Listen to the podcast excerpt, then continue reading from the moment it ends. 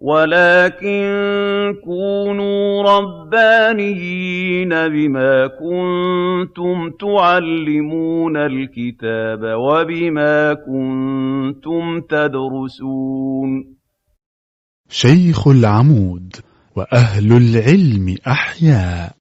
إحياء علوم الدين. المحاضرة الرابعة. بسم الله الرحمن الرحيم. الحمد لله رب العالمين والصلاة والسلام على سيدنا رسول الله محمد الصادق الوعد الأمين وعلى آله وصحبه وسلم تسليما كثيرا طيبا مباركا فيه إلى يوم الدين. اللهم لا علم لنا إلا ما علمتنا فعلمنا يا رب ولا فهم لنا إلا ما فهمتنا ففهمنا يا رب. اللهم زدنا من لدنك علما اللهم أمين. اللهم اغفر لنا ذنوبنا وإسرافنا في أمرنا وثبت على طريق الحق أقدامنا. واجعلنا يا ربنا هداة مهديين غير ضالين ولا مضلين برحمتك يا أرحم الراحمين. اللهم أمين. ثم أما بعد هذا هو اللقاء الخامس الرابع في في إطار قراءتنا لكتاب إحياء علوم الدين للإمام الغزالي رحمه الله. نسأل الله تعالى أن يعلمنا في هذا اللقاء ما ينفعنا وأن ينفعنا بما علمنا وأن يزيدنا وإياكم من كرمه علما. اللهم آمين. كان اللقاء الأول مقدمة للكتاب ثم اللقاء الثاني رحلة حياة الإمام ثم في اللقاء الثالث وهو السابق بدأنا في الكتاب الأول من كتب الإحياء وهو كتاب العلم. فقرأنا طرفا منه ونواصل الآن القراءة من باب في باب العلم المحمود والمذموم وأقسامهما وأحكامهما. نستفتح بقراءة شيء من كتاب الله سبحانه وتعالى سورة النساء.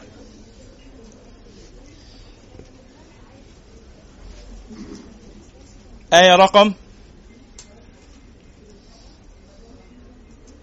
163 أستاذ الصوت بي بيشوش وينفصل ومش واضح. فعايزين حل. شكرا لحضرتك. سورة النساء آية رقم 163 صفحة 104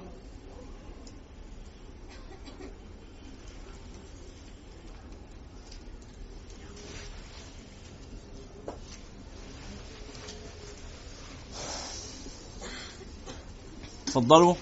مستعيذين بالله. أعوذ بالله من الشيطان الرجيم. بسم الله الرحمن الرحيم. إنا أوحينا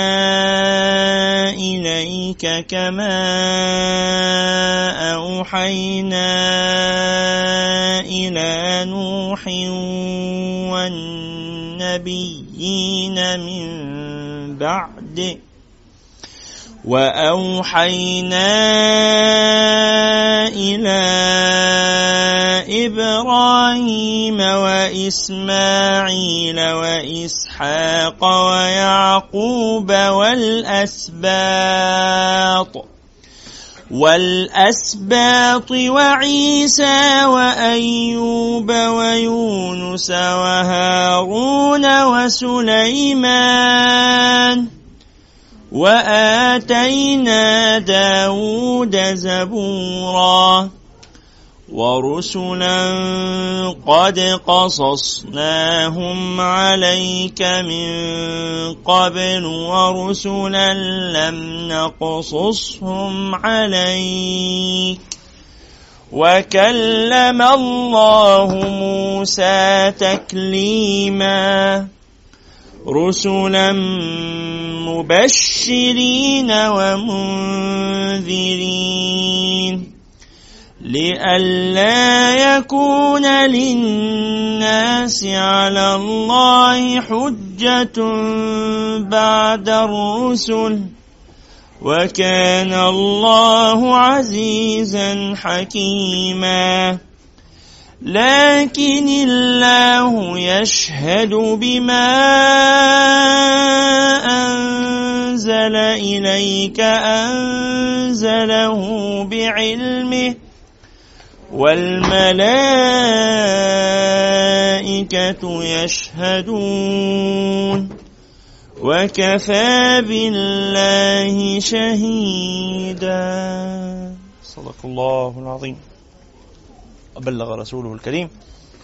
ونحن على ذلك إن شاء الله من الشاهدين ونسأل الله تعالى أن يجعلنا وإياكم من أهل القرآن الذين هم أهل الله وخاصته. اللهم آمين. العلم شاهد العلم حجة. والله تعالى يجعل العلم في الأرض شاهدا بين الناس ويجعل أهل العلم يوم القيامة شهداء على الناس. ومعدن العلوم كلها هم الأنبياء صلوات الله وسلامه عليهم أجمعين وهم الذين ذكرهم ربنا سبحانه وتعالى في مطلع هذه الآيات الشريفات التي قرأناها. تفضل يا أخوان.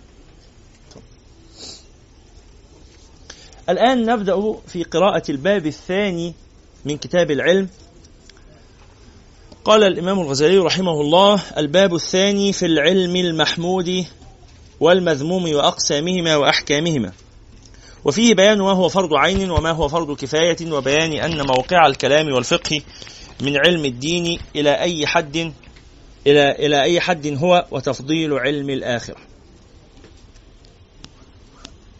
هو الصوت دلوقتي منضبط ولا مشوش ما زال؟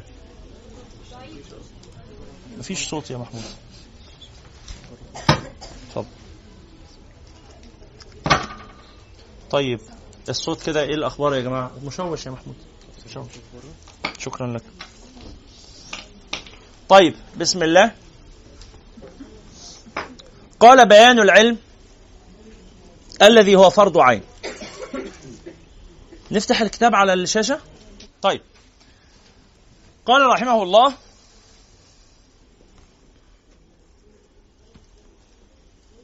قال رسول الله صلى الله عليه وسلم طلب العلم فريضة على كل مسلم. سبق هذا الحديث. وقال أيضا صلى الله عليه وسلم اطلبوا العلم ولو بالصين. واختلف الناس في العلم الذي هو فرض على كل مسلم وتحزبوا فيه أكثر من عشرين فرقة. ولا نطول بنقل التفصيل ولكن حاصله أن كل فريق نزل الوجوب على العلم الذي هو بصدده. يعني إحنا هنتكلم دلوقتي على الحد الأدنى من العلم الشرعي الواجب تعلمه. إيه إيه القدر المشترك اللي لازم كل الناس تشترك فيه؟ فقال إن في خلاف كبير. وسبب الخلاف إيه؟ إن كل حد هيشرح علم أو هيتكلم في علم هتلاقيه يقول هذا العلم هو أهم علم. هذا العلم يجب على الناس تتعلمه. ليه؟ اعتزازا بالعلم الذي هو معه وإنه مش شايف غيره. واضحه المسألة دي؟ فقال المتكلمون هو علم الكلام إذ به يدرك التوحيد وتعلم ذات الله سبحانه وصفاته. وقال الفقهاء هو علم الفقه وقال المفسرون والمحدثون هو علم الكتاب والسنة وقال المتصوفة المراد به هذا العلم. فقال بعضهم هو علم العبد بحاله ومقامه. ها؟ إلى آخره.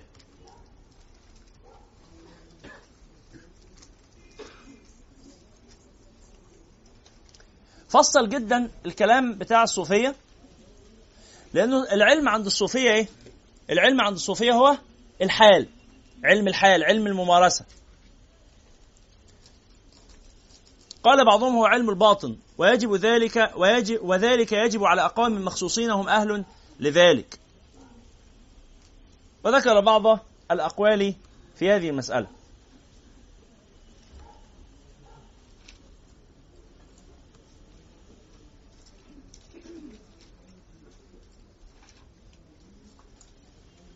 ونحن نتجاوز كثيرا من هذا الكلام.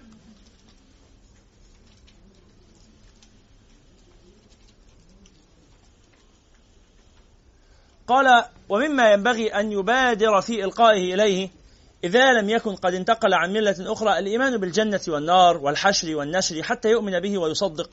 وهو من تتمة كلمته الشهادة فإنه بعد التصديق بكونه صلى الله عليه وسلم رسولا ينبغي أن يفهم الرسالة التي هو مبلغها وهو أن من أطاع الله ورسوله فله الجنة ومن عصاه فله النار. فإذا تنبهت لهذا التدريج علمت أن المذهب الحق هو هذا. وتحققت أن كل عبد فهو في مجاري أحواله في يومه وليلته لا يخلو عن وقائع في عباداته ومعاملاته تجدد عليه لوازم فيلزمه السؤال عن كل ما يقع له من النوادر وتلزمه المبادرة إلى تعلم ما يتوقع وقوعه على القرب غالبا. هذه القاعدة. قاعدة الحد الأدنى من المعرفة. الحد الأدنى الواجب معرفته عند الإمام الغزالي هو هذا اللي هو إيه؟ يلزمه السؤال عن كل ما يقع له من النوادر والمبادرة إلى تعلم ما يتوقع وقوعه على القرب غالبا. اللي هي بنعبر عنها إحنا بعبارة تانية فنقول كل ما وجب عمله وجب علمه. يعني الأعمال التي تقوم بها في حياتك نوعان عمل غالب وعمل نادر. عمل غالب وعمل نادر. فالعمل الغالب يجب المبادرة إلى تعلمه. والعمل النادر يسأل عنه في حينه. مرة تانية. العمل الغالب عشان ما نفضلش بقى نقول إيه يا ترى هو علم الفقه ولا علم التفسير ولا علم الحديث ولا علم التصوف ولا علم العقيدة كل دي اختلافات العلماء مع بعض. لكن المشترك في كل ذلك إيه؟ حالك أنت. حالك. ولذلك قالوا الطرق إلى الخالق بعدد أنفاس الخلائق. كل واحد ليه طريق. كل واحد كل إنسان له طريق إلى رب العزة سبحانه وتعالى.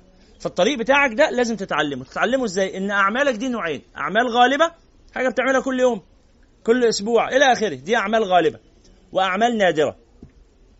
فالغالب تبادر إلى تعلمه يغلب عليك إن أنت هتتوضا صح؟ يغلب عليك إنك هتصلي. ها؟ يغلب عليك إنك هتصوم. بس لما يبقى يجي رمضان أنت أسلمت النهارده الحمد لله بلغت النهارده لسه بقى على رمضان أربع خمس شهور. خلاص لسه مش وقت تعلم أحكام الصيام. أجلها. تتعلمها قبل رمضان بثلاث أربع أيام. خلاص؟ الحج. مش واجب عليك تحج؟ أنت غير مستطيع. بس تبقى عارف كده اجمالا إنك لازم تحج لما تستطيع. بس أنا مش مستطيع. خلاص. مش مستطيع دي ماليا وبدنيا. تسأل كده هو الحج بكام؟ ب ألف. آه ده أنا معايا ألف. فائض عن حاجتي. أحوالي كلها مستقرة. أقدر احج بقى واجب عليا الحج. عرفت الحكم ده. بس ما أعرفش احج إزاي ولا أعرف أي حاجة. آه ما هو ساعتها هتعلمه. تجيب كتاب كده الايه الملخص بتاع أحكام الحج والعمرة بتاع الإمام النووي وتقراه. ماشي وصلت المسألة دي؟ طيب أنا مش ببيع وبشتري. لما تيجي تبيع وتشتري هتتعلم. أنا مش متجوز دلوقتي ومش ناوي أتجوز قريب وقدامي على الجواز يعني فترة. سنتين ثلاثة خمسة. ما تتعلمش الأحكام دلوقتي. لما تيجي مقبل على الزواج خلاص أنت تهيأت. آه، يبدو كده إنك بتدور على بنت الحلال المناسبة. روح بقى إيه اتعلم أنت تدور إزاي ولا تعمل إيه إلى إلى آخره. خلاص؟ يبقى هذا هو الحد الأدنى من العلم الواجب. قال فإذا تبين أنه صلى الله عليه وعلى آله وصحبه وسلم صلوا عليه. صلى الله عليه وعلى آله. إنما أراد بالعلم المعرف بالألف واللام في قوله صلى الله عليه وسلم طلب العلم. الطلب العلم فريضة. أنهي علم؟ العلم ال ال هنا تفيد الإيه؟ تعريف. هو واضح إن علم معرف. أنهي علم بقى؟ فقال علم العمل. علم العمل. يبقى غاية العلوم عند المسلمين إيه؟ العمل. مفيش حاجة اسمها العلم من أجل العلم ومتعة المعرفة. آه نعم المعرفة ممتعة وكل حاجة لكن دي مش واجبة. المعرفة ممتعة للي بيستمتع بيها. هو كل الناس تستمتع بالمعرفة؟ طب لما النبي يقول لي فريضة يبقى ال quantum physics فريضة؟ ده تبقى فريضة شاقة قوي ده تبقى فريضة في غاية المشقة. مش كده ولا إيه؟ صلوا على النبي.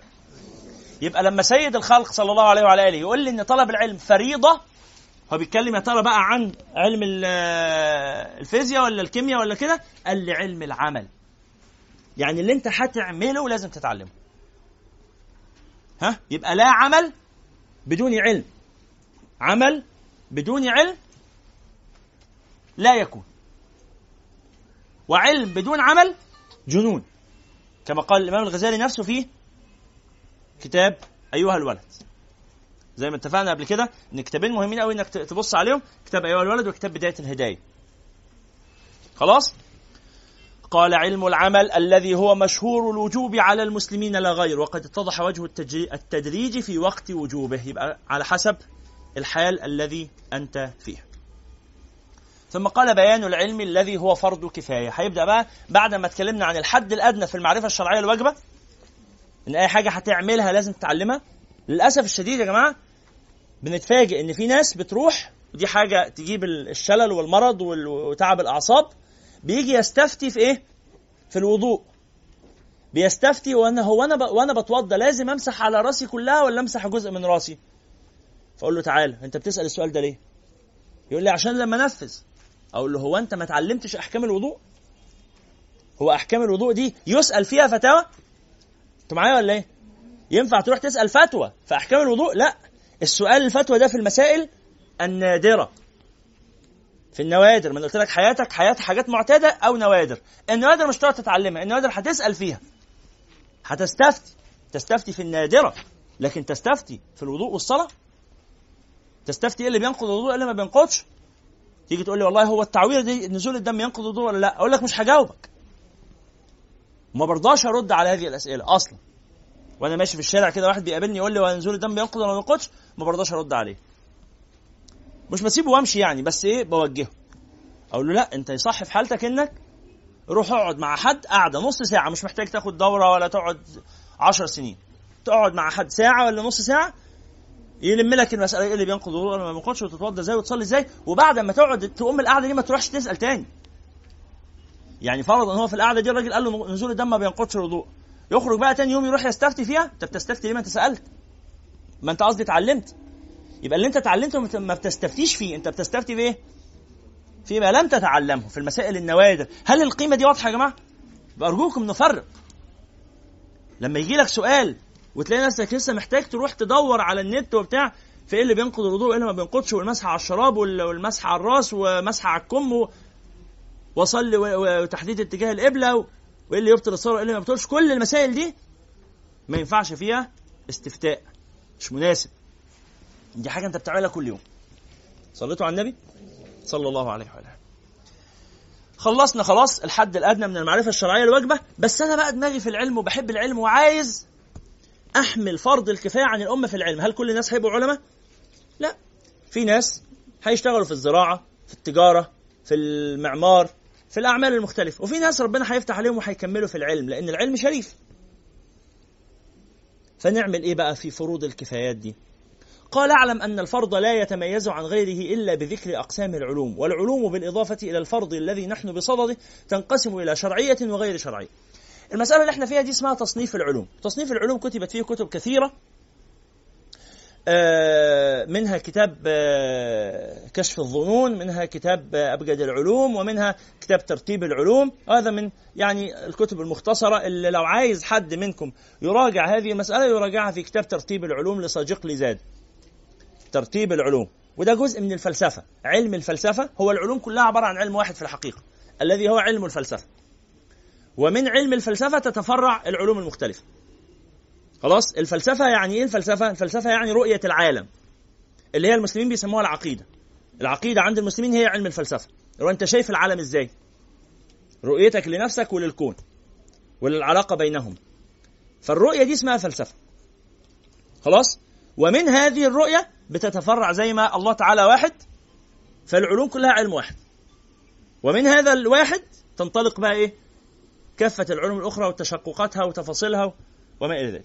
فاللي مهتم يعني بهذا هو مبحث فلسفي جيد فاللي مهتم به يراجع كتاب ترتيب العلوم لمحمد المرعشلي أو ساجقلي زاد. اسمه كده ساجقلي زادة خلاص؟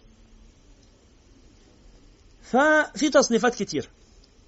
كل حد من العلماء لما يجي يصنف العلوم بيصنفها بطريقة. إحنا يعني جلست أبحث هذا الباب نحو ستة أشهر. أنا شخصيا. عشان خاطر كنت في عمل كده محتاج مننا ان إحنا نعتمد خريطة معينة. وفي الآخر الخريطة اللي اعتمدناها بعد البحث كانت انه مركز العلوم كتاب الله مسطورا ومنظورا ويتفرع عن هذا المركز دوائر أربعة. دائرة العلوم الشرعية ودائرة العلوم اللغوية ودائرة العلوم الإنسانية ودائرة العلوم الطبيعية. بس دي وجهة نظر دي ده ملمح دي طريقة في التقسيم. ليست هي الطريقة الوحيدة. ماشي كده؟ فالإمام الغزالي عنده طريقة تانية. الإمام الغزالي قال العلوم قسمين شرعية و وغير شرعية وخلاص. وكلمة غير شرعية يعني لا تفيد الذم بالضرورة. يعني لما أقول إن ده علم مش من العلوم الشرعية مش مقصود بيه إن هو علم خبيث. علم الفيزياء مش علم شرعي. يعني مش علم شرعي؟ يعني ليس مصدره الشرع. ما بنتعلمش الفيزياء من الشرع بنتعلم الفيزياء من التجربة من العادة من ملاحظة الظواهر المادة والطاقة وما إلى ذلك. خلاص؟ قال وأعني بالشرعية ما يستفاد من الأنبياء صلوات الله وسلامه عليهم. هل الأنبياء جم يعلمون فيزياء وكيمياء ولا يرشد العقل إليه مثل الحساب ولا التجربة مثل الطب ولا السماع مثل اللغة. فالعلوم التي ليست شرعية تنقسم إلى ما هو محمود وإلى ما هو مذموم وإلى ما هو مباح. فالمحمود ما ترتبط به مصالح الدنيا كالطب والحساب وذلك ينقسم إلى ما هو فرض كفايه وإلى ما هو فضيلة وليس بفريضة. وأما فرض الكفاية فهو كل علم لا يستغنى عنه في قوام أمور الدنيا كالطب إذ هو ضروري في حاجة بقاء الأبدان علم الطب من أشرف العلوم. مين هنا في كلية الطب أو متخرج من الطب أو بيعمل بالطب أو ليه أي علاقة بالطب؟ واحد اثنين ثلاثة أربعة. فتح الله لك خمسة ستة. جميل. تعرفون الإمام الشافعي قال إيه؟ أشرف العلوم الطب والفقه. أشرف العلوم الطب والفقه. الطب لصحة الأبدان والفقه لصحة الأديان. فلو إحنا ما عندناش منظومة صحية لو ما عندناش علم الطب في أماكن يا جماعة على الكراسي. كما تشاءون في أماكن على الكراسي. خلاص ما عندناش طب ما عندناش علاج للمرضى يبقى هذا يوقع الناس في حرج. وتنتشر الأوبئة وتنتشر الأمراض فيبقى تعلم علم الفقه واجب. بس ده فرض عين؟ لا فرض كفاية. بس إذا لم يحصل في الأمة تأثم الأمة كلها. معقولة؟ مش عارفين نشغل دكاترة؟ مش مش عارفين نعلم دكاترة مش عارفين نعمل كلية طب مش عارفين وهكذا. والإمام الشافعي نفسه كان بيتحسر في زمانه بيقول ولكن أهل الكتاب سبقونا إليه. كان في زمانه النصارى واليهود شطار في الطب أكثر من المسلمين. وفي زماننا يعني في بعض الحالات آه. خلاص؟ على كل حال فهو بيتكلم عن العلوم الشر... غير الشرعية قال منها ما هو فرض كفايه زي الطب وزي الحساب. ما تعرفش لا تجمع ولا تطرح هتروح تشتري حاجة من السوبر ماركت مفيش حد أدنى إن دي ب 10 جنيه وأنا معايا 20 هديله ال 20 وآخد الباقي 10 لو مفيش المعرفة دي حياة البشر كلها هيحصل لها إيه؟ تتعطل وتفسد مش كده ولا إيه؟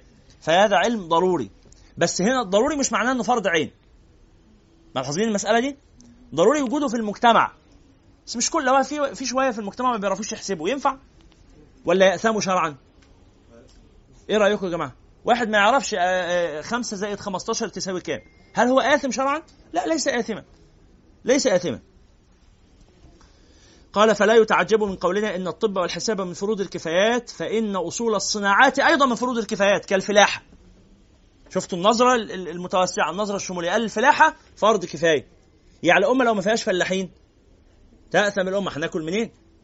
نستورد أكلنا بقى ونعيش حياتنا عالة على أمم الأرض؟ كالفلاحه والحياكة الخياطة وكده والسياسة. بل الحجامه إن يبقى في ناس بيعرفوا يعملوا حجام فرض كفاية. فإنه لو خلى البلد عن الحجام تسارع الهلاك إليهم. وحرجوا يعني أثموا. حرج هنا معناها أثم شرعا. بتعريضهم أنفسهم للهلاك فإن الذي أنزل الداء أنزل الدواء وأرشد إلى استعماله وأعد الأسباب لتعاطيه فلا يجوز التعرض للهلاك بإهماله. يبقى ما حكم التداوي؟ إن أنا آخذ الدواء. جائز. جائز. إلا إذا كانت حالتي قد تصل إلى الهلاك. يبقى واجب في هذه الحالة. والله عندي شوية برد. هل فرض عليا كده أروح آخد دواء عشان أخف من البرد؟ لا هستحمل هيروح لوحده خلاص؟ بطني فيها مغص شديد وجعني يعني ألم شديد لا يحتمل. بس أنا إيه؟ عمال أتحمل الألم. ليا ثواب؟ آه مش فرض عليك تاخد الدواء. براحتك عادي. لأنه التداوي مستحب. وبعض العلماء قال جائز وبعض العلماء قال مكروه أصلا. مكروه إنك تاخد الدواء. بس ده أنهي في أنهي حالة؟ في حالة إن المرض لن يوصل إلى الإيه؟ الهلاك.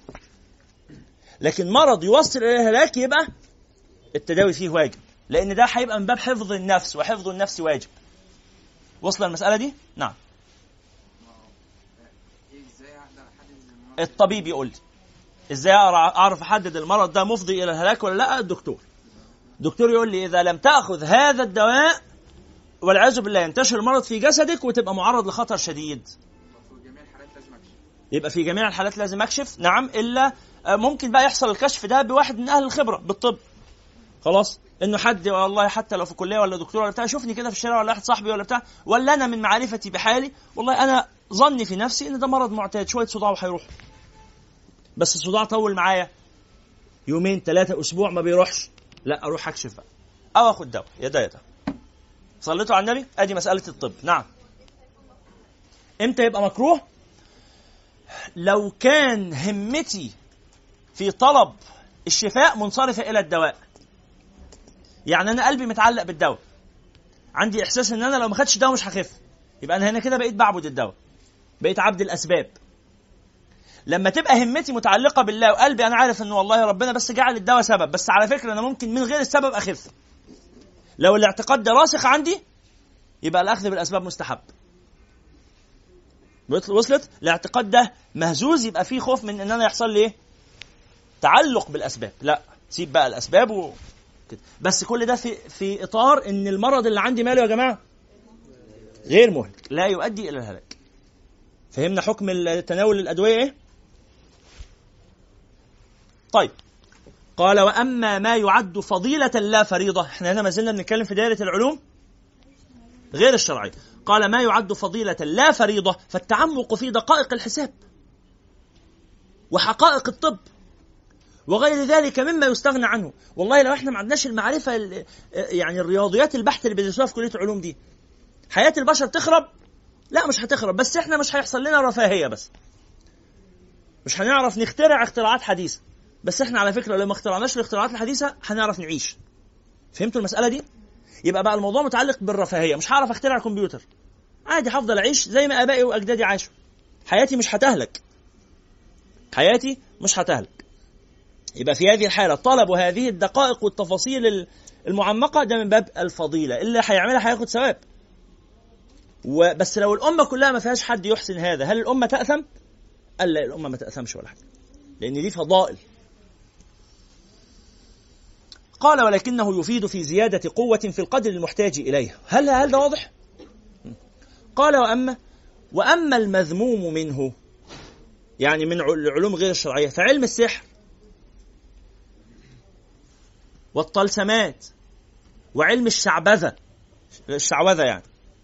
والتلبيسات كل هذا مذموم مكروه مرفوض. ما هو مكروه هنا بمعنى حرام. كل ذلك كان سيئه عند ربك مكروها يعني حرام. الآية بتتكلم عن القتل والزنا وشرب الخمر. كل ذلك كان سيئه عند ربك. كل ما هو مكروه آه، شرعا لا ليس كل ما هو مكروه حرام. بس كلمة مكروه تستعمل في القرآن والسنة للدلالة على الحرام وللدلالة على ما يستحب تركه. ما يستحب تركه. فاللفظ مشترك. قال وأما المباح منه يعني من العلوم غير الشرعية فالعلم بالأشعار التي لا سخف فيها وتواريخ الأخبار وما يجري مجرى. إن أنت تبقى عارف الدولة البويهية والدولة الطولونية والحاجات دي الكلام ده إيه؟ مباح. والله في ناس دماغها في. في ناس أعرفهم قاعدين بقى لهم 120 درس دلوقتي بيقروا تاريخ. ربنا يهديهم. في ناس منهم معانا يوم السبت. ربنا يهديهم. بقى لهم 120 درس 120 أسبوع. بقى لهم ثلاث سنين.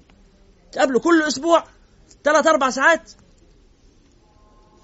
يقعدوا يقروا تاريخ. حاجة أستغفر الله العظيم. ربنا يرحمه. خلاص كده؟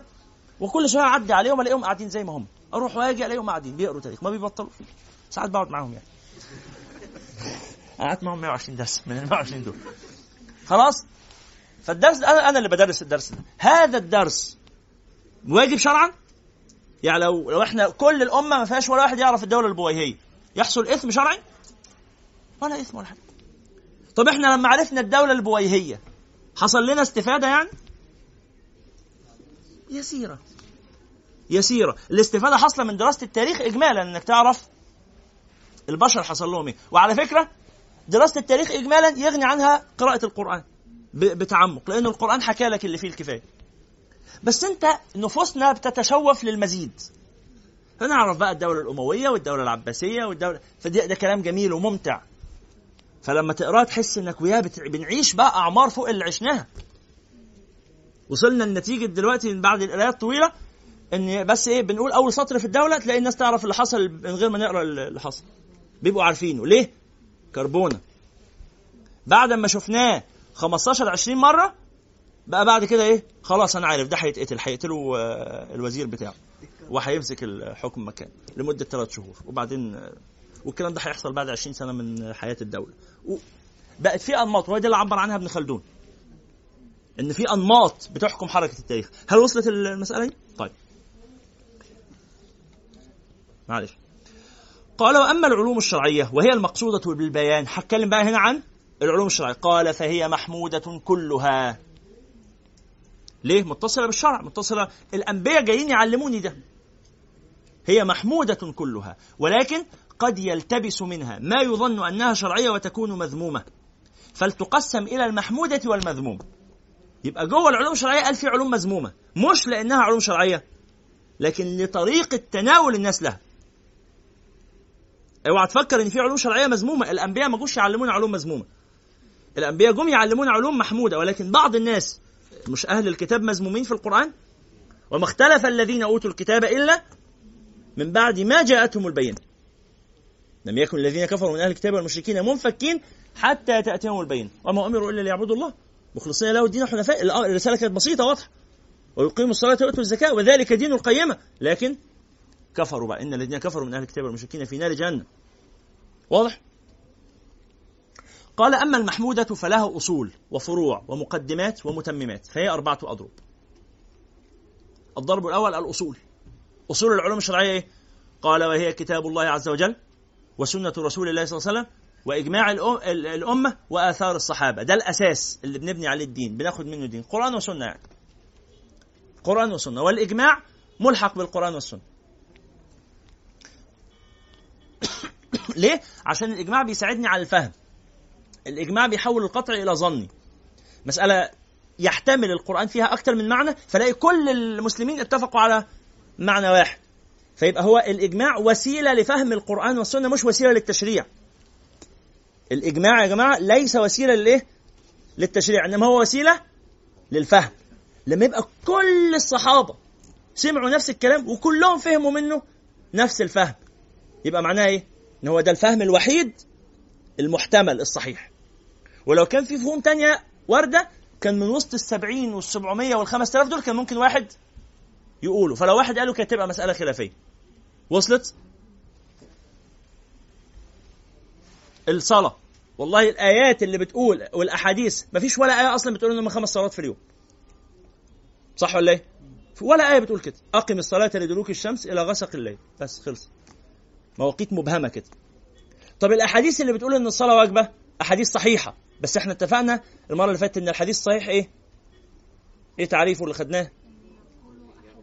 هو الذي يغلب على ظننا نسبته لقائله. يعني غلبة ظن ولا يقين؟ اليقين ده المتواتر.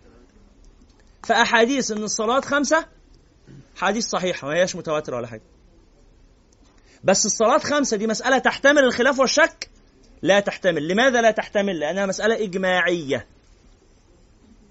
يبقى ما فائدة الإجماع؟ تحويل. ما تنساش بس السطر ده كده. فائدة الإجماع هي تحويل الظن إلى قطعي ما بقاش يحتمل الخلاف. رغم أنه كان يحتمل. كان وارد أن بعض المذاهب تقول لا على فكرة الصلاة في اليوم أربعة. مذاهب تانية تقول ثلاثة تحتمل. اعتمادا على القرآن. اعتمادا على الأحاديث. لكن حصل إجماع فتحول الظن إلى قطع. طيب. قال والإجماع أصل من حيث أنه يدل على السنة فهو أصل في الدرجة الثانية وكذلك الأثر فإنه يدل أيضا على السنة لأن الصحابة رضوان الله عليهم قد شاهدوا الوحي والتنزيل وأدركوا بقرائن الأحوال ما غاب عنهم إلى آخره. ثم قال الضرب الثاني. يبقى عرفنا الأصول خلاص. الضرب الثاني الفروع وهو ما فهم من هذه الأصول لا بموجب ألفاظها بل بمعان تنبهت لها العقول فاتسع بسببها الفهم حتى فهم من اللفظ الملفوظ به غيره. كما فهم من قوله صلى الله عليه وسلم لا يقضي القاضي حين يقضي وهو غضبان أنه لا يقضي إذا كان حاقنا أو جائعا أو متألما بمرض. النبي قال لا يقضي القاضي حين يقضي وهو غضبان. يبقى يحرم قضاء الغضبان. وقيل يكره خلاف. طيب واحد مش غضبان بس عايز يدخل الحمام. اسمه حابس. عايز يدخل الحمام. هل ده يبقى قاعد مركز في القضاء ولا متوتر كده؟ يبقى يكره قضاء أو يحرم قضاء في هذه الحالة. واحد مش غضبان بس جعان جدا لدرجة إنه يعني مش عارف يركز. محتاج ينام عمال يسقط كده. هم قاعدين يعرضوا عليه القضية وهو مش مركز معاهم. مش كل ده يشبه الغضبان؟ صح ولا إيه؟ بنعمل عملية قياس. إيه القياس؟ الحاق أمر لا نص فيه بأمر فيه نص لعلة جامعة بينهم. والله القرآن ما جاش يحرم الحشيش. فيش آية بتحرم الحشيش بس في آية بتحرم الخمره والحشيش يشبه الخمره في المعنى رغم إن شكلهم مختلف. الحشيش بيبقى ليه لون معين وليه قوام معين وليه والخمره شكل تاني. بس إيه؟ الحكم مشترك. فلما كان الحق فلما كان لما كانت العلة مشتركة لما كان المعنى بين الحشيش والخمر مشترك كان الحكم مشتركا. لأن الحكم يدور مع علته وجودا وعدما. يبقى دي اسمها فروع العلوم الشرعية. الضرب الثالث المقدمات. إحنا اتفقنا إن العلوم الشرعية كم ضرب؟ كم نوع يعني؟ أربعة. اللي هم أصول أساسيات. بعد كده فروع ما أخذ من هذه الأساسيات. بعد كده مقدمات. والضرب الرابع؟ المتممات قال المقدمات وهو الذي يجري منها مجرى الآلات كعلم اللغة والنحو. مش تعرف تفهم القرآن من غير لغة من غير نحو. وغير ذلك فإنهما آلة لعلم كتاب الله سبحانه وسنة رسوله صلى الله عليه وسلم. وليس اللغة والنحو من العلوم الشرعية في أنفسهم. ومن الآلات علم الكتابة علم الخط إلى آخره. طب المتممات. قال وذلك في علم القرآن ينقسم إلى ما يتعلق باللفظ. وإلى ما يتعلق بالمعنى وإلى ما يتعلق بالأحكام الناسخ والمنسوخ والعام والخاص إلى آخره وأما المتممات في الآثار والأخبار فالعلم بالرجال وأساميهم اللي هم رواة الأحاديث وأسامي الصحابة وصفاتهم والعلم بالعدالة في الرواة إلى آخره يبقى كل دي نهايات العلوم الشرعية مش من أصولها ولا من فروعها واضحة؟ الكلام واضح؟ هو عمال يكلمني عن الأقسام دي كلها ليه؟ هو بيرسم لي الخريطة دي كلها ليه؟ اللي منكم حضر معانا دورة المدخل إلى طلب العلم اتفقنا إنه طلب العلم أربع لما تدخل إلى تتعلم العلم في عندك أربع أسئلة بتجاوب عليهم إيه هما؟ لماذا؟ وماذا؟ وكيف؟ وماذا بعد؟ لماذا؟ ده اللي هو خلصه في الباب الأول فضيلة التعلم وفضيلة العلم وفضيلة التعليم كل ده بيجاوب على سؤال لماذا؟ ماذا أهو ده اللي بيجاوب عليه هنا إيه هو بقى أنا أنا قلت لك لازم تتعلم وأنت وافقتني خلاص والحمد لله بقينا أصحاب وهنروح نتعلم نتعلم إيه فقال لك أنا هعرض لك الخريطة كلها وبعدين أقول لك تمشي جواها إزاي. يبقى كيف؟ ده السؤال الثالث بس بعد سؤال ماذا؟ سؤال المحتوى. واضح. قال فهذه العلوم الشرعية. وبدأ يتكلم بعد كده في تفاصيل ممكن نتجاوزها.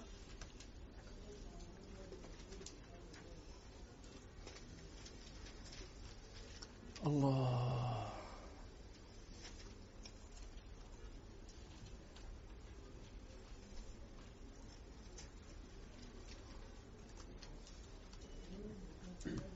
هنمشي كتير خالص لغاية لما نوصل.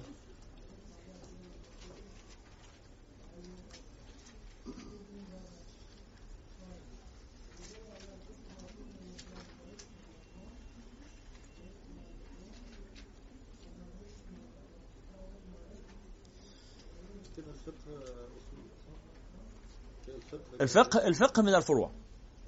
الفقه منه أصول ومنه فروع. الأصول الإجماعات والفروع الخلافيات. نعم.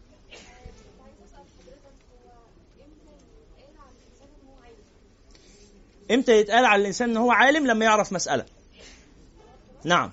مش حضرتك عالمة بأن الصلاة واجبة؟ نعم. أنت عالمة الآن. ويجب عليك أن تعملي بالعلم اللي عندك. مش أنت تعلمي برضو أن الزكاة واجبة؟ وتعلمي برضو أن الخمر حرام؟ شرب الخمر؟ كل دي معلومات. فأنت عندك علم أهو. فأنت عالمة. بس عالم بالمعنى الاصطلاحي اللي هو قادر على التجديد في العلم على الاجتهاد في العلم. يبقى كلمة عالم ليها معنيين. معنى لغوي؟ انت عرفتي معلومة تبقي عالم عالمة بهذه المعلومة. ومعنى اصطلاحي إنك من العلماء بقى من رتبة العلماء فمعناها انك قادرة تضيفي في العلم. ده عملتي دكتوراه مثلا أو ما إلى ذلك. يعني.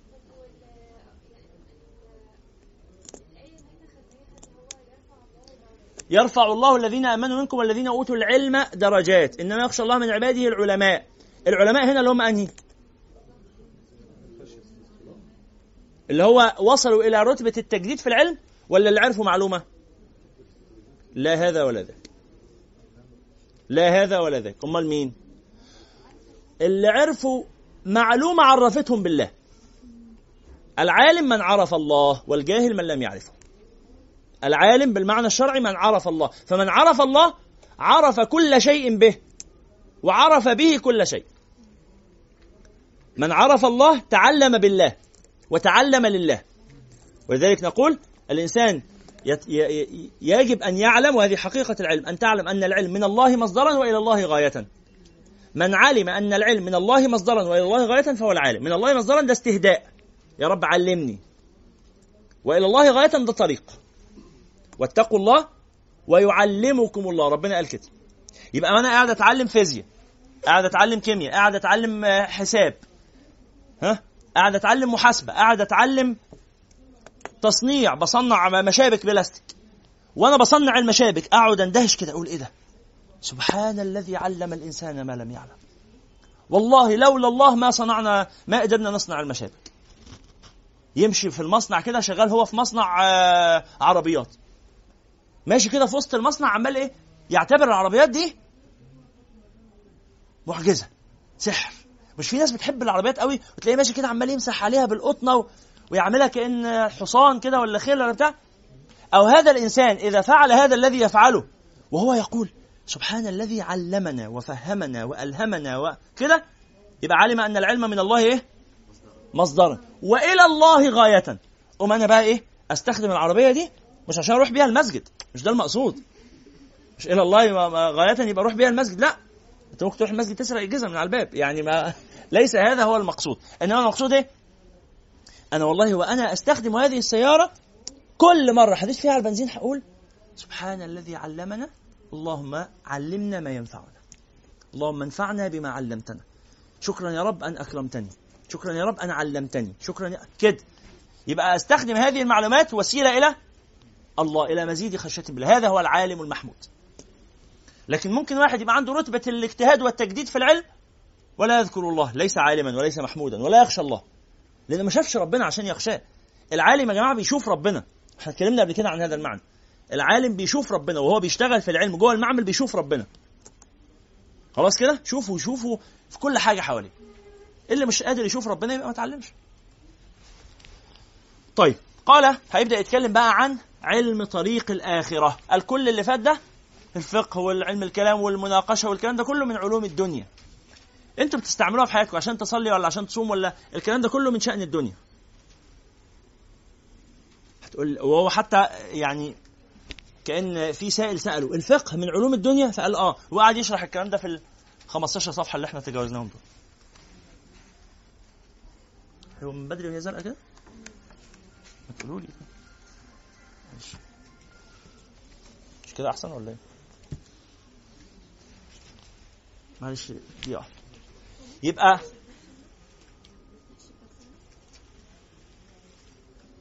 حد حران؟ حد حران؟ حد بردان؟ يبقى الوضع على ما هو عليه. ناس حرانة قليلين قوي ناس بردانة هم الأغلب فخلينا كده متوازنين أحسن. يلا صلوا على النبي.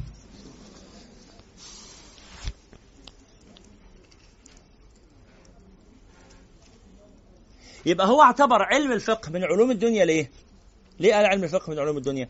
لأنه باختصار علم الفقه لتنظيم حركة الحياة. لتنظيم حركة الحياة، علم الفقه هو اللي بيعمل عمارة للأرض. زي ما شرحنا قبل كده. كيف يؤدي الفقه إلى عمارة الأرض؟ آه بشموله للمباحث الستة. علم الفقه هو من علوم عمارة الأرض أو هو الذي يحقق عمارة الأرض بشموله للمباحث الست اللي هي إيه العبادات اثنين المعاملات ثلاثة المناكحات والمواريث أربعة الأقضية والشهادات خمسة الحدود والجنايات ستة الجهاد. أهي المباحث دي لما تنضبط حركة الحياة تنضبط فده علم الفقه. لكن علم الآخرة شأن آخر. فقال لي فال ف فإن قلت فصل لي علم طريق الآخرة تفصيلا يشير إلى تراجمه وإن لم يمكن استقصاء تفاصيله فاعلم أنه قسمان. علم الآخرة قسمان علم مكاشفة وعلم معاملة. قال فالقسم الأول علم المكاشفة وهو علم الباطن وذلك غاية العلوم. فقد قال بعض العارفين من لم يكن له نصيب من هذا العلم أخاف عليه سوء الخاتمة. وأدنى نصيب منه التصديق به وتسليمه لأهله. اللي هو علم الباطن. إيه علم الباطن ده؟ اللي هو العلم اللدني. ربنا سبحانه وتعالى كلمنا عن سيدنا موسى إنه أمره إيه؟ أن يذهب إلى عبد. من عباد الله. قال إيه؟ آتينا فوجد عبدا من عبادنا. آتيناه رحمة من عندنا وعلمناه من لدنا علما. يبقى هذا العبد عنده علم. ربنا اللي معلمه له ولا متعلمه من البشر من الأساتذة والمعلمين؟ قال لا ده من ربنا. مش النبي قال من عمل بما علم أورثه الله علم ما لم يعلم؟ مش ربنا قال اتقوا الله ويعلمكم الله يبقى أنا بروح لأستاذي يعلمني شوية معلومات وبعدين أمشي. بيني وبين نفسي كده المعلومات دي بركبها مع بعضها وتوصلني لمعلومات جديدة. هذا كرم من الله شكل من أشكال الفضل. وفي مستوى تاني بقى إنه الله سبحانه وتعالى يعني ينزل على ذهني من حيث لا أحتسب كده. علوم كثيرة إكرام. وإن الكريم إذا وهب لا تسألن عن السبب. الله يعطي. بس يشترط في علم الباطن ده ألا يخالف الظاهر. واحد قال إيه؟ حدثني قلبي عن ربي. إن أنا سقط من علي التكليف فهروح أشرب خمر. نقول له إحنا حدثنا النبي. عن ربنا إن إحنا هنقيم عليك الحد وهنجلدك يا جماعة ده أنا من الأولياء. أيوه هنجلدك برضه. هنجلدك برضه. ليه؟ لنا الظاهر. ما ينفعش الباطن يخالف الإيه؟ الظاهر. لكن أنا وجدت في قلبي همة إن أنا أروح أعطف على مسكين ولا فقير ولا امرأة أرملة أروح أتصدق عليها ولا أتجوزها ولا أي حاجة من هذه المعاني الطيبة. ماشي كده؟ كفالة لها يعني. فهذا المعنى يكون معنى محمود وأنت ما ما خدتوش من حد. حدش قال لك روح اكفل هذا اليتيم ولا أعطف على هذا المسكين ولا تصدق على هذا المعوز المحتاج. ده شكل من أشكال أن الله تعالى ألهمك بشيء. فهمت هذا؟ ده مستوى بسيط يشترك فيه كل الناس للدلالة على ماذا؟ على إن في حاجة اسمها تعليم رباني بلا واسطة. هل الفكرة دي واضحة؟ الحد الأدنى من التعليم الرباني بلا واسطة اللي هو الإلهام ده الرؤية. ما ده وحي. والنبي صلى الله عليه وسلم قال الرؤيا الصادقة جزء من بضع وسبعين جزءا من النبوة. يبقى النبوة حاجات كثيره من ضمنها الرؤيا الصادقة. فاللي بيشوف حلم أو رؤيه ثم يصبح فيجدها إيه؟ حصلت. مش كده؟ وهذا ليس مختصا بالمسلمين. هذا ليس مختصا العلوم الروحية يا جماعة ليست مختصة بالمسلمين. بدليل إيه؟ في القرآن. الراجل ده ملك مصر. ملك مصر. كان يعبد الأصنام. ومع ذلك رأى 15 سنة قدام. سبع سنين سبع بتاع ده بقرات سمان يأكلون سبع عجاف وسبع سنبلات خضر وأخرى يابسات شاف مستقبل. كان عايز تفسير بس وبعدين اتفسرت له بس في النهاية شاف المستقبل. ماشي كده؟ فده علم من الله. العلم من الله بقى ده ممكن يوصل لمستوى إنه يعرف حاجات أكتر من كده بكتير. جدا. وده اسمه إيه؟ اسمه كرم. واللي يغتر بالكرم ده ويقول خلاص أنا ربنا علمني فيتبسط كده ويجي له حالة زهو ويسلب يقول له خلاص أنت ما تستاهلش. ولذلك اللي بيحصل لهم هذا العلم بيحصل لهم إيه؟ بينكمشوا. ما بيتواروش كده ويفضلوا يتفاخروا. إلا في حالات خاصة. سيدنا يوسف لما دخل عليه الرجلين دول السجينين قال لهم إيه؟ يا صاحب السجن أأرباب متفرقون خير؟ لا ده الأول قال لهم حاجة تانية. لا لا لا قال لا يأتيكما طعام في بداية التعارف. عشان يثقوا فيه ويسمعوا كلامه ويحبوا يستجيبوا لرأيه قال لهم ده أنا عندي حاجات عجيبة. من كرم الله علي لا يأتيكما طعام ترزقانه إلا نبأتكما بتأويل أنتوا جاي لكم رز بعدس بعد نص ساعة أمك عاملة فسيخ يا إبراهيم ها إلا نبأتكما بتأويله قبل أن يأتيكما. عرفت منين؟ مين علمك. قال ذلكما مما علمني ربي. ده عشان هو كان نبي فقط؟ لا. لا إني اتبعت إني تركت ملة قوم لا يؤمنون بالله وهم بالآخرة هم كافرون واتبعت ملة آبائي. يعني اللي هيتبع فيكم بيقول لهم كده اللي هيتبع فيكم ملة آبائي سيجد من الإكرام مثل هذا. قد يجد. وصل المسألة؟ دي وهذا كان موجودا في صحابة النبي صلى الله عليه وسلم. كان موجودا في صحابة النبي ملهم الأمة سيدنا عمر. مش كده ولا إيه؟ كان يقترح على النبي صلى الله عليه وسلم أحكام ثم ينزل القرآن موافق. سيدنا أنس بن النضر في غزوة أحد دخل يقاتل لما عرف النبي صلى الله عليه وسلم قتل. قيل له مات رسول الله؟ فقال فما مجلسكم بعد رسول الله؟ قوموا فقاتلوا وموتوا على ما مات عليه رسول الله. ثم دخل في صفوف المشركين حامل رافعا سيفه ويصيح فيهم ويقول وما محمد إلا رسول. قد خلت من قبله الرسل. أفإن مات أو قتل انقلبتم على أعقابكم؟ يخاطب أصحابه. وظل يكرر هذه الكلمة ولم تكن قد نزلت من القرآن بعد. ثم نزلت بعد ذلك في القرآن موافقة لقوله. فده إيه؟ كرم. الله سبحانه وتعالى ألهمه بهذه زي ما ربنا أوحى إلى النحل كده. وربنا أوحى إلى أم موسى. مش كده ولا إيه؟ فده باختصار يعني علم المكاشفة. اللي هو إن ربنا سبحانه وتعالى يقول له طب خد. وقطرة من علم الله تخلي الإنسان يتجنن. من فرط ما سيكتشفه. عارف لما أنت تبقى قاعد تحرق في دمك قوي عشان تحفظ سطر مثلا وبعدين تلاقي واحد قرر كده إن هو إيه أول ما يمسك الكتاب يعد من واحد لخمسة يبقى حافظ الكتاب. لو أنت شفت الإنسان ده هيحصل لك إيه؟ ها؟ إيه؟ هتقطع علاقتك بيه لأن ده يعني هتحاول ما تعرفوش على باباك لأن هو أو على ماما. لك زي ناقص عنك أنت ناقص عنه إيد ناقص عنه رجل. لا آه ماما ناقص عنه كتير ناقص عنه عقل.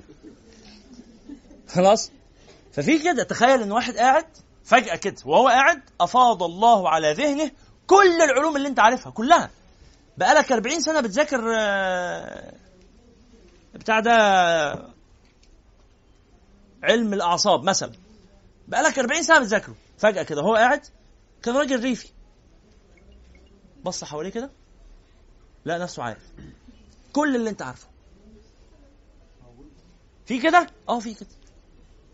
في كده. ما يمنع. آه بس ما هو العلم ده ما تعلموش بالعقل. ما تعلموش بالتجربة ده تعلمه بالإفاضة. أفاض الله بالكرم بس. فالكرم ملوش حدود. الكرم ما يتقالش ده كده كتير لا. هو مش ربنا سبحانه وتعالى يعلم كل ما تعلمه؟ طيب خلاص. وأكثر منه مش سيدنا الخضر يا جماعة الناس بتوع الباطن دول زي ما بقول لكم ما بيتبجحوش يعني مش هيجي قدامك يتفاخر كده. إلا في حالة معينة لما يكون عايز يهز جبروت معين. وهذا يعني مجرب. إنه عايز يهز أنت متجبر في فيجي لك يوشوش لك كده بإيه؟ بحاجة أعلمه الله بها عنك مما تستره عن الناس. لا دي مش مش منها الفراسة. الفراسة نوع من أنواع بس الفراسة مكتسبة. أنا بكلمكم يا جماعة عن العلوم الوهبية مش العلوم المكتسبة. وهب. وهب. واحد من المشايخ الشيخ محمد أمين البغدادي رحمه الله. كان واحد من تلامذته كان طالب في كلية أصول الدين جامعة الأزهر. وكان بيحب الشيخ حب شديد. وكان يروح دايما الخمس صلوات يصلي معاه. الطالب ده كان ساكن جنب سيدنا الحسين ومسجد الشيخ محمد أمين البغدادي بعيد شوية في شارع الجمالية. في في مسجد اسمه بيبرس الجاشنكير موجود إلى الآن عند بيت سحيمي كده. فكان يروح هذا الطالب يصلي مع الشيخ الخمس صلوات. لغاية لما في مرة كده كان نازل على صلاة العصر متأخر. والإقامة خلاص أقيمت. فصاحبه اللي معاه في السكن صاحب التلميذ معاه في السكن فقال له ما تصلي هنا ما إحنا جنب سيدنا الحسين أهو. صلي هنا. لسه هتروح لغاية هناك؟ قال له آه لازم أصلي مع الشيخ. قال له يا عم أنت هتصلي مع عمر بن الخطاب؟ صلي هنا وخلاص. فقال له آه ما ده ما أحسن من عمر بن الخطاب كمان. أحسن. الطالب كان بيحب الشيخ. فراح يجري عشان يلحق. الصلاه المهم إيه؟ فاتته ركعتين. فصلى ركعتين مع الشيخ وقام. هو يجيب الركعة الثالثه فاذ بالشيخ بعد ما سلم يلتفت. كان بيصلي امام يلتفت. يقول من هذا الذي يزعم أني خير من عمر بن الخطاب؟ والله ما حصلنا شعرة في رجل عمر بن الخطاب. واحد بقى إيه؟ يحل أو الراجل واقف في وسط الصلاة. طب أعمل إيه؟ طب يعني أكمل صلاة ولا ولا أجري ولا أعمل إيه دلوقتي؟ كان اصعب لحظة يقول أصعب لحظة مرت عليا في حياتي. إن الشيخ غاضب لأن الراجل ده إيه؟ التلميذ ده بالغ. هو التلميذ من حبه للشيخ؟ وهو في الآخر ما يعرفش عمر بن الخطاب. يعني معلش مع احترامنا نسمع عنه بس ما شفناهوش لكن الشيخ ده أنا شفته. شفته وحبيته وبقى ليه علاقة بيه. خلاص. ودي دي مشكلة يعني معتادة يعني. فالشيخ غضب وحب ينبه. بس السؤال هو من الذي أعلم الشيخ الآن؟ ده القصة حصلت بعد ما الشيخ بدأ صلاه مين قال له؟ أكيد ما لحقش الراجل يجي. فهمتوا المسألة دي؟ من أعلمه؟ الله. الله. فده شكل من أشكال العلم علم الوهب علم الإكرام. اللي هو مش علم السبب. وأدنى نصيب منه. لو عايز بقى بس يبقى عندك يعني تعلق به إنك إيه؟ تصدق إن ده موجود. بس كده. مجرد إنك تصدق إن ده موجود. بس أنا مش من أهله. أنا شخصيا ما ما أعرفش. الله. أيوه. إحنا هنقوم أهو إحنا طولنا 10 دقايق. أشكرك. توالى بعد ذلك كلامه عن علم المكاشفة اللي هو علم الباطن. قال ده النوع الأول من أنواع علم الآخرة. النوع الثاني من أنواع علم الآخرة علم المعاملة. وقال هو ده اللي أنا هتكلم عليه. هو ده شغلنا. علم المكاشفة ده كلمنا عنه بس كلام عام. بس قال في النهاية هذا علم يطلب بالعمل مش بالكلام. أنا لو قعدت أكلمك خمسين سنة عن علم المكاشفة والله ما تدرك منه شيء. إنما تدركه بإيه؟ بالعمل بالمجاهدة بالزهد بقيام الليل بالاستقامة على سنة النبي صلى الله عليه وسلم. وفي كلمة خطيرة قوي عن علم المكاشفة. قال إيه؟ قال من كانت من كان فيه خصلتان لم يفتح له بشيء من هذا العلم من علم المكاشفة ده اللي هو إيه؟ البدعة والكبر. المبتدع ما يوصلوش حاجة من علم المكاشفة لأن ده علم عن رسول الله صلى الله عليه وسلم. فإذا ما كنتش ملتزم بسنة رسول الله صلى الله عليه وسلم يبقى ليس لك حظ في هذا العلم خلاص. والحاجة الثانية المتكبر إنك إيه؟ مغتر بعقلك. فلو أنت مغتر بعقلك خلاص يكيلك الله إليه. لكن لما تبقى مفتقر يا رب أنا بس اللي عرفته ده على قد مجهودي يبقى ربنا يكرم لكن مغتر بعقلك خلاص اعتمد على عقلك وحصر الباقي. فعلم المكاشفة الشيخ قال مش هكلمكم عنه كتير لكن تعالوا نتكلم عن علم المعاملة وقال هو ده العلم؟ المقصود. قال فهو علم أحوال القلب أما ما يحمد منها فكالصبر والشكر والخوف والرجاء والزهد والتقوى والقناعة والسخاوة ومعرفة المنة لله تعالى يعني تمتن لكرم الله عليك في جميع الأحوال والإحسان وحسن الظن وحسن الخلق وحسن المعاشرة والصدق والإخلاص إلى آخره.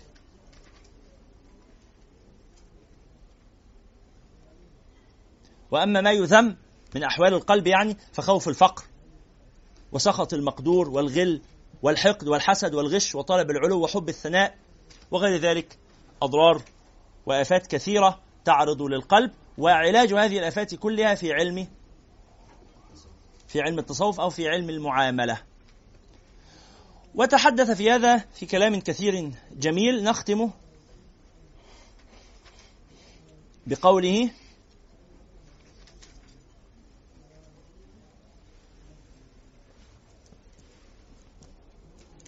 قال الجنيد رحمه الله قال لي آه، السري السقط شيخي إذا قمت من عندي فمن تجالس؟ تروح تقعد مع مين؟ السرير السقطي أستاذ الجنيد الجنيد تلميذ السرير السقطي وتلميذ الحارث بن أسد المحاسبي. قال إذا قمت من عندي فمن تجالس؟ قلت المحاسبي. فقال نعم كويس. أنت أنت بتتعلم كويس كده. خذ من علمه وأدبه. ودع عنك تشقيقه للكلام ورده على المتكلمين. قال هو بيدخل في مناقشات ما تنشغلش بالمناقشات بتاعته. خذ العلم وخذ الأدب ولا تنشغل بما وراء ذلك لأن كله ميسر لما خلق له. هو عنده تشقيقات وتنويعات كده في الكلام لما تقراها تحس إن هو ولذلك الإمام أحمد ما يحبش قوي الطريقة دي. بس في النهاية ربما تكون مفيدة لبعض الناس. مش وحش. قال فدع عنك تشقيقه للكلام ورده على المتكلمين. ثم لما وليت سمعته يقول جعلك الله صاحب حديث صوفيا ولا جعلك صوفيا صاحب حديث. صاحب الحديث الصوفي اللي هو الإمام أحمد بن حنبل اللي هو ملتزم بالسنة ومنشغل بمعالجة القلب بالسنة. فيكتب لنا الإمام أحمد يكتب لنا كتاب الزهد. ها؟ ده كتاب في التصوف بس إيه؟ بالآثار بالآيات القرآنية والأحاديث النبوية وما جاء عن الصحابة. يبقى صاحب حديث يتصوف ينصلح حاله. لكن الثاني اللي هو إيه؟ المتصوف من غير وبعدين يبقى صاحب حديث. يبقى الأصل عنده هو التصوف فده تلاقيه يبوظ الدنيا. مش يبوظها قوي بس ما يبقاش منضبط كده. وهو ماشي يتأمل ويتفكر ويقول حاجات حلوة بس مش كلها منضبطة بمنهج رسول الله صلى الله عليه وسلم. ولذلك خلاصة هذا الكلام كلمة جميلة جدا للإمام الغزالي نفسه. تكتبها كده وتحطها برواز عندك. ونختم بها هذا اللقاء. قال الإمام الغزالي رحمه الله اعلم أن منشور النصيحة يكتب من معدن النبوة. بس خلاص اعلم أن منشور النصيحة عايز نصايح الكلام ده في كتاب أيها الولد لما الراجل قال له تلميذه قال له انصحني قال له الخلاصة في حديث في الحديث اعلم أن منشور النصيحة عايز نصايح تكتبها كده وتنشرها يؤخذ منين؟ إيه المنجم اللي بتاخد منه؟ إيه المعدن؟ المعدن اللي هو مكان في جوف الأرض تستخرج منه الأشياء. قال له من معدن النبوة. صليتوا على النبي؟ يبقى جعلك الله صاحب حديث صوفيا. أشار إلى أن من حصل الحديث والعلم ثم تصوف أفلح ومن تصوف قبل العلم خاطر بنفسه. ممكن ترمي نفسك في بحار ما تعرفش تطلع منها. فاللي يعصمك إيه في في الزحام ده؟ العلم. كتاب الله وسنة رسول الله هو علم الظاهر. كتاب الله وسنة رسول الله صلى الله عليه وسلم. ثم تحدث بعد ذلك في كلام يعني كثير حسن ونحن نتجاوزه. الله.